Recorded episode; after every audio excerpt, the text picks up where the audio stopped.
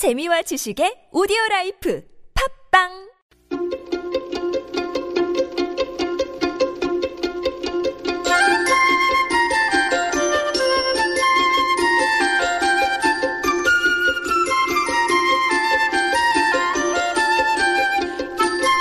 역사와 여행, 사람과 문화가 만났을 때 박광일의 사적인 여행.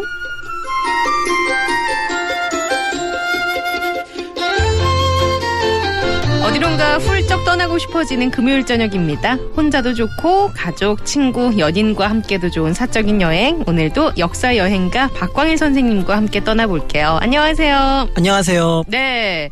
12월 얼마 남지 않았습니다. 올해가 얼마 남지 않았네요. 예, 올해가 정말 얼마 안 남았고요. 네. 이럴 때 뭔가 한 해 동안 아무것도 한 게 없다고 느껴질 땐 그냥 무작정 떠나서 여행의 추억을 만드는 것도 어, 끝을 장식하는 인상적인 방법이 아닐까? 갑자기 그러게요. 생각이 들었어요. 네, 그 사람들이 좀 희한한 게 어쨌든 해가 오늘 또 뜨고 오늘 뜬 해가 내일 또 뜨는데 이 숫자상으로 해가 바뀌는 시기 또는 달이 바뀌는 시기에는 특별한 의미를 부여하는 것 음. 네. 같아요. 그러니까 이번 주말은 그런 의미에서 특별한 주말, 해가 바뀌는 주말이니까 아마 특별한 시간이 될 것 같고 그 즈음에 지금 얘기하셨던 네. 것처럼 한 해를 반성하거나 음. 아니면 또 새해를 설계하거나 음. 하기에 좋은 시간이 될 것 같은 그런 생각이 드네요. 네. 그래서 저는 사실 해에 뭔가 의미를 부여하면은 12월 30일, 1월 1일 그럼 동해로 가나 했는데 오늘은 남해로 간다면서요?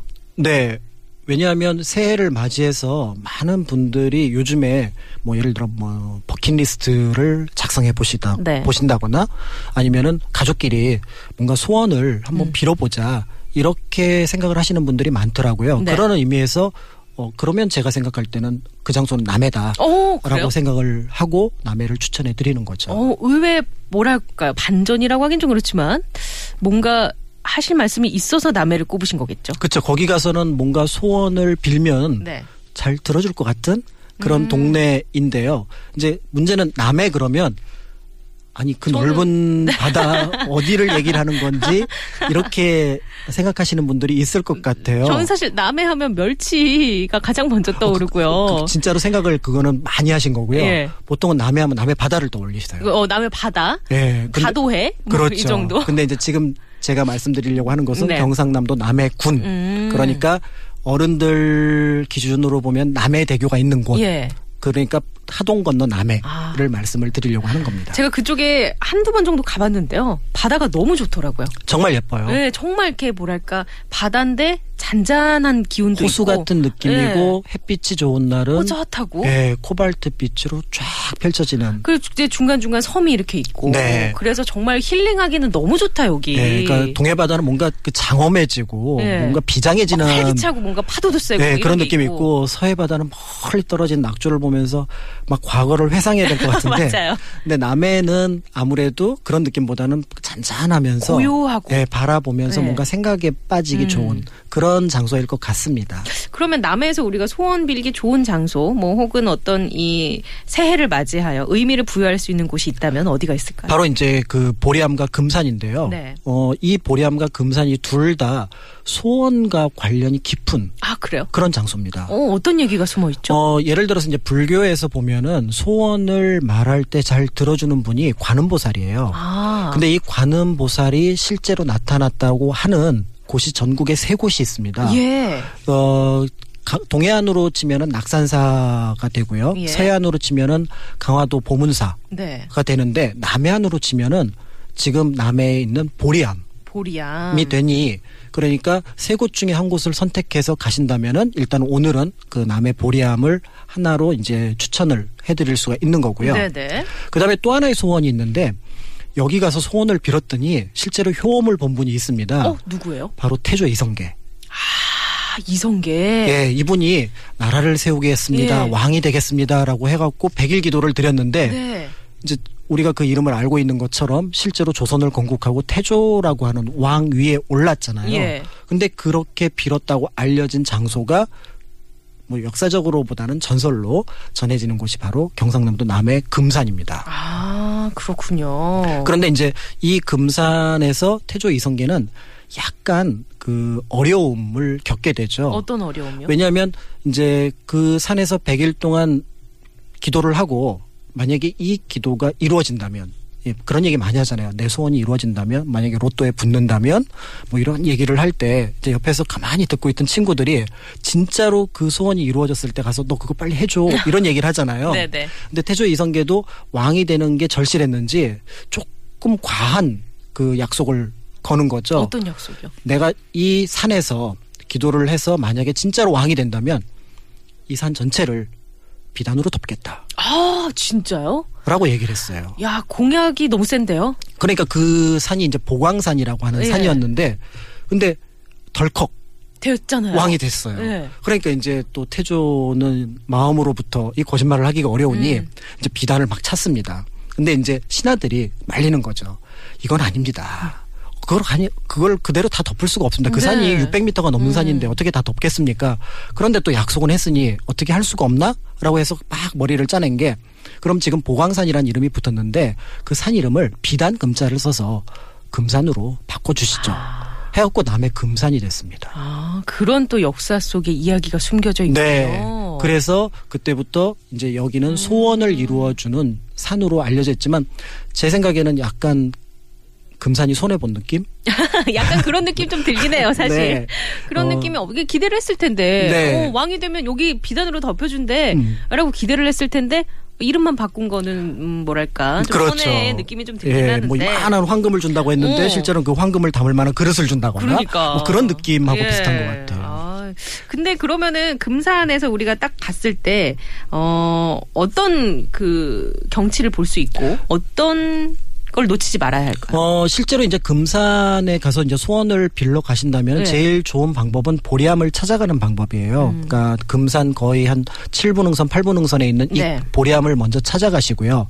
그래서 거기에서 뜨는 해를 바라보면서 소원을 비시는 그러니까 가족끼리 또는 뭐 친구끼리 아니면 혼자 가시더라도 음. 거기서 이제 새해를 맞이해서 소원을 한번 빌어보시면 좋을 것 같고 두 번째는 그것만이 끝이 아닌 게 왜 유명한 곳에 가면은 무슨 무슨 팔경, 무슨 아, 무슨 네. 십이경 이렇게 어, 얘기를 네. 하잖아요. 뭐 단양 팔경 뭐 이런 것처럼 맞습니다. 예. 근데 금산은 무려 38경이에요. 아? 38경이요? 예, 그래서 남의 분들이 좀 세다라는 오, 느낌을 그러게요. 좀 드는데 실제로 이 38경을 다 찾아다니시면 제일 좋을 것 같은데 예. 일단 저는 음, 두 가지 정도 추천을 해드리는데 금산 정상이 정말 예뻐요. 거기에 이제 옛날 음. 바닥을 이렇게 한눈에 내려다 한눈에 바라다 보이고 네. 봉수 같은 어떤 특별한 기념물이 있어서 거기에 올라가면 아 내가 정상에 왔다. 음. 망대라고 하는 곳인데 예. 그 장소에 한번 가보시면 좋을 것 같고 그러니까 보리암도 좋지만 거기에 가서 소원을 비셔도 좋을 것 같고요. 네. 두 번째는 그 동굴인데 동굴이 두 개가 마치 무지개처럼 연결돼 있어서 한자로 쌍홍문이라고 하는 곳이 있어요. 예. 근데 옛날에 부처님이 이 문 하나로 들어왔다가 문 하나로 나갔다고 합니다. 어. 그리고 날씨가 맑은 날이면 한 2, 30km 떨어진 곳에 큰 섬이 하나 있어요. 바위섬이 있는데 거기에도 구멍이 두 개가 뚫려 아, 있어요. 그래요? 그래서 그 구멍 두 개와 이 금산의 구멍 두 개가 서로 맞아서 예. 부처님이 지나갔던 흔적. 그래서 그 멀리 있는 섬 이름을 세존도라고 얘기를 하거든요. 예. 석가모니를 상징하는. 네. 그래서 그런 것과 맞춰서 볼 수 있는 좀 특별한 음. 경치라서 여기를 보시고요. 그 다음에 이제 어 또 더 가보고 싶다라고 네. 한다면 그 요즘에 이제 방송 같은데 알려져서 유명한 곳인데 보리암에서 한 5분 정도 걸어 올라가면 산장이 있어요. 예. 거기에 아침 식사를 제공을 하거든요. 네. 이 다도해를 바라보면서 저 밑에 섬들과 바다를 보면서 아침 식사를 할 수가 있습니다. 아, 그래요. 산장에서의 식사. 음. 아, 드라마틱하죠. 너무 맛있겠네요. 예, 어, 반찬 몇 가지가 없는데 네. 장소가 주는 특별한 느낌이 있어요. 예. 그래서 어, 예전에 제가 이제 복일도 갔을 때 고산 윤선도가 도르래를 이용해서 높은 곳에서 음식을 먹었다는 얘기를 듣고 부럽기도 하고 믿기도 했었거든요. 네. 근데 그거에 몇십 배 해당하는 높이에서 아, 이게 마치 뭐랄까 그냥 신선들이 맞아 된것 신선 같은 그 느낌? 단어가 생각이 안 나. 네. 신선의 느낌이 날 것 같아요. 진짜로 그래요. 제가 거기서 그 같이 간 사람들하고 밥을 한번 먹어봤는데 야 이거 신선이 따로 없다. 어, 신선 노름 그리고 시- 희한하게 겨울인데 거기는 바람이 불지 않아요. 따뜻하고. 따뜻해요. 예. 네, 그래서 그 장소도 꼭 한번 찾아가 보시면 좋을 것 같습니다. 38경 중에 2경 소개해 주셨습니다. 네. 나머지 36 36경은 어, 한 2주 정도 예, 그 일정을 잡아 가지고 하나하나 돌아보시는 것도 보시면 예, 좋을 것 같아요. 예, 저희가 일일이 소개는 못 해드리니까. 예. 오늘은 해맞이 명소 남해를 돌아보고 있는데요. 남해에 가면 상주 은모래 비치라는 해수욕장이 있습니다. 여기에 밤배 노래비가 있는데 1970년대 둘다섯이라는 포크 듀오가 남해를 여행하면서 밤바다가 너무 아름다워서 이 밤배라는 노래를 만들었다고 하네요. 들어보죠. 둘다섯 밤배.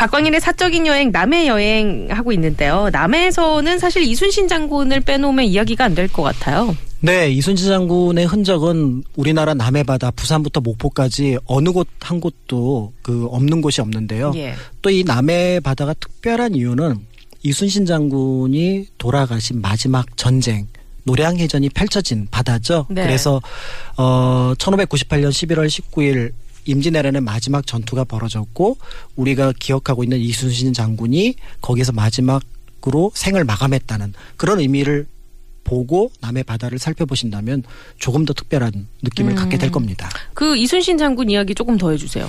어, 원래 이제 이 전쟁은 피할 수 있는 전쟁이었어요. 왜냐하면 그해 어, 봄에 여름에 토요토미가 죽거든요. 도요토미 히데요시. 예, 그러니까 이제 그 한반도에 침략 와 있던 장군들이 모두 철수를 합니다. 네. 그래서 다 철수를 했는데 순천에 있는 고니시 육기나가만 철수를 못한 거예요. 그러니까 이제 고니시 육기나가는 명나라 그 제독한테 뇌물을 써가지고 빠져나갈 통로를 마련해 보려고 했어요. 그런데 이 명나라, 명나라 제독 역시 이 이순신 장군 옆에 있으니까 결국은 이순신 장군과 비슷한 생각을 갖게 된 겁니다. 네. 이놈들 어디를 가? 라고 막아버린 거죠. 예. 그러니까 안 되겠다 싶어서 사람을 보내서 순, 음, 사천 쪽에 있었던 그 시마즈를 중심으로 했던 전투 부대를 불러옵니다. 예. 그러니까 결국은 이 전투 부대 500척이 넘는 전함이 이제 200척 가까운 조명 연합군하고 맞붙어 싸운 것이 바로 이곳 남해 노량이 되는 거고요. 음. 그래서 이 노량에서 사실은 그냥 보내지 않고 전쟁을 벌일 수 있었는데 마지막으로 한 곳에 몰아넣어요. 음. 몰아넣어서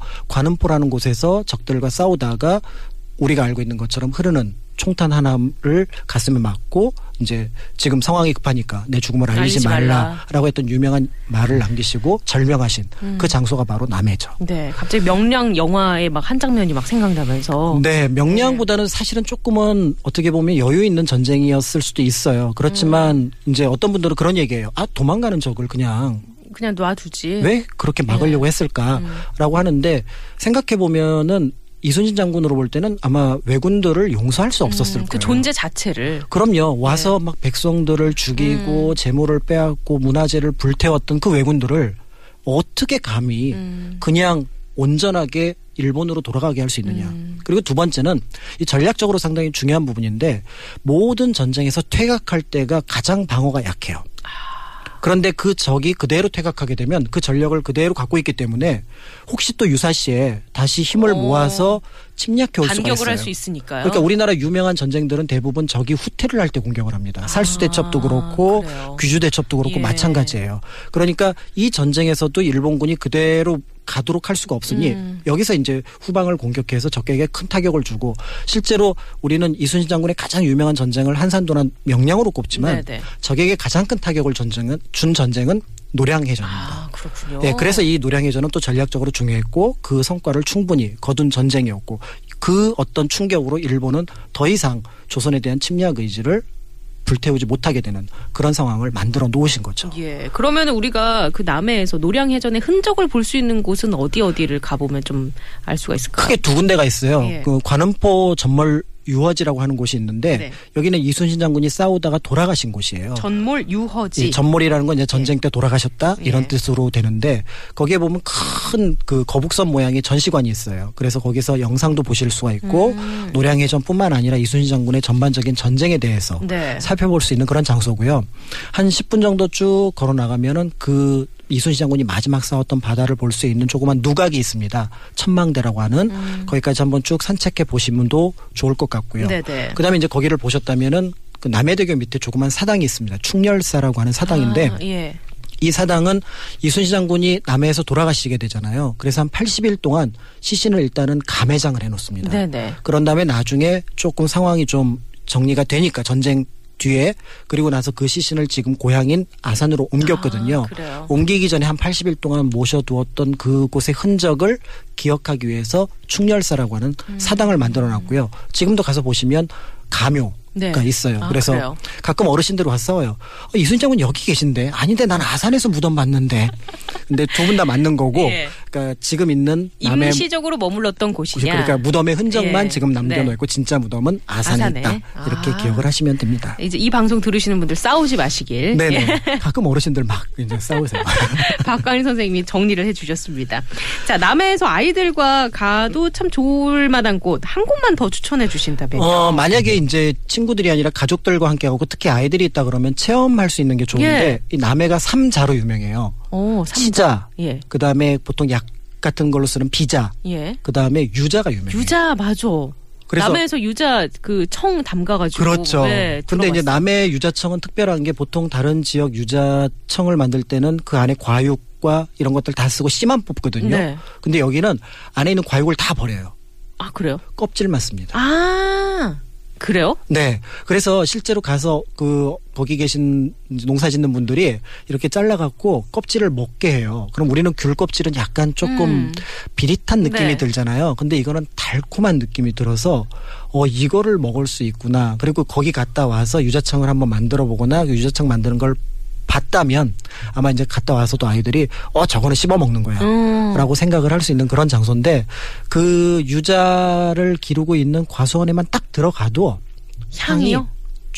상쾌해지는 그런 그 어떤. 맞아요. 이- 그 유자향. 음. 그러니까 귤하고는 또 다른 향이에요. 비타민 C가 막 가득할 것 같은 그런 향. 레몬보다 몇 배가 많다고 하니까요. 예. 그러니까 그 느낌으로 가면은 어, 우리 남해 어. 진짜 따뜻한 동네 조금 특별한 곳에 갔다 왔다라는 네. 기억을 아이들과 함께 나눌 수 있을 겁니다. 껍질에 더 또 영양가 많다고 하니까. 훨씬 많대요. 예. 그분들은 그래서 왜 과육을 안 씁니까? 그랬더니 과육이 들어가면 그 유자차를 만들었을 때 약간 씁쓸한 맛이 난대요. 음. 오히려 쓴맛이 없이 상큼한 상큼하게. 맛이 예. 날 수 있도록 껍질만 쓰신다고 하더라고요. 아, 좋습니다. 예, 오늘 겨울 유자향까지 가득한 남해 여행 잘 다녀왔고요. 감사합니다. 예, 새해 복 많이 받으시고요. 새해 복 많이 받으십시오. 네, 고맙습니다.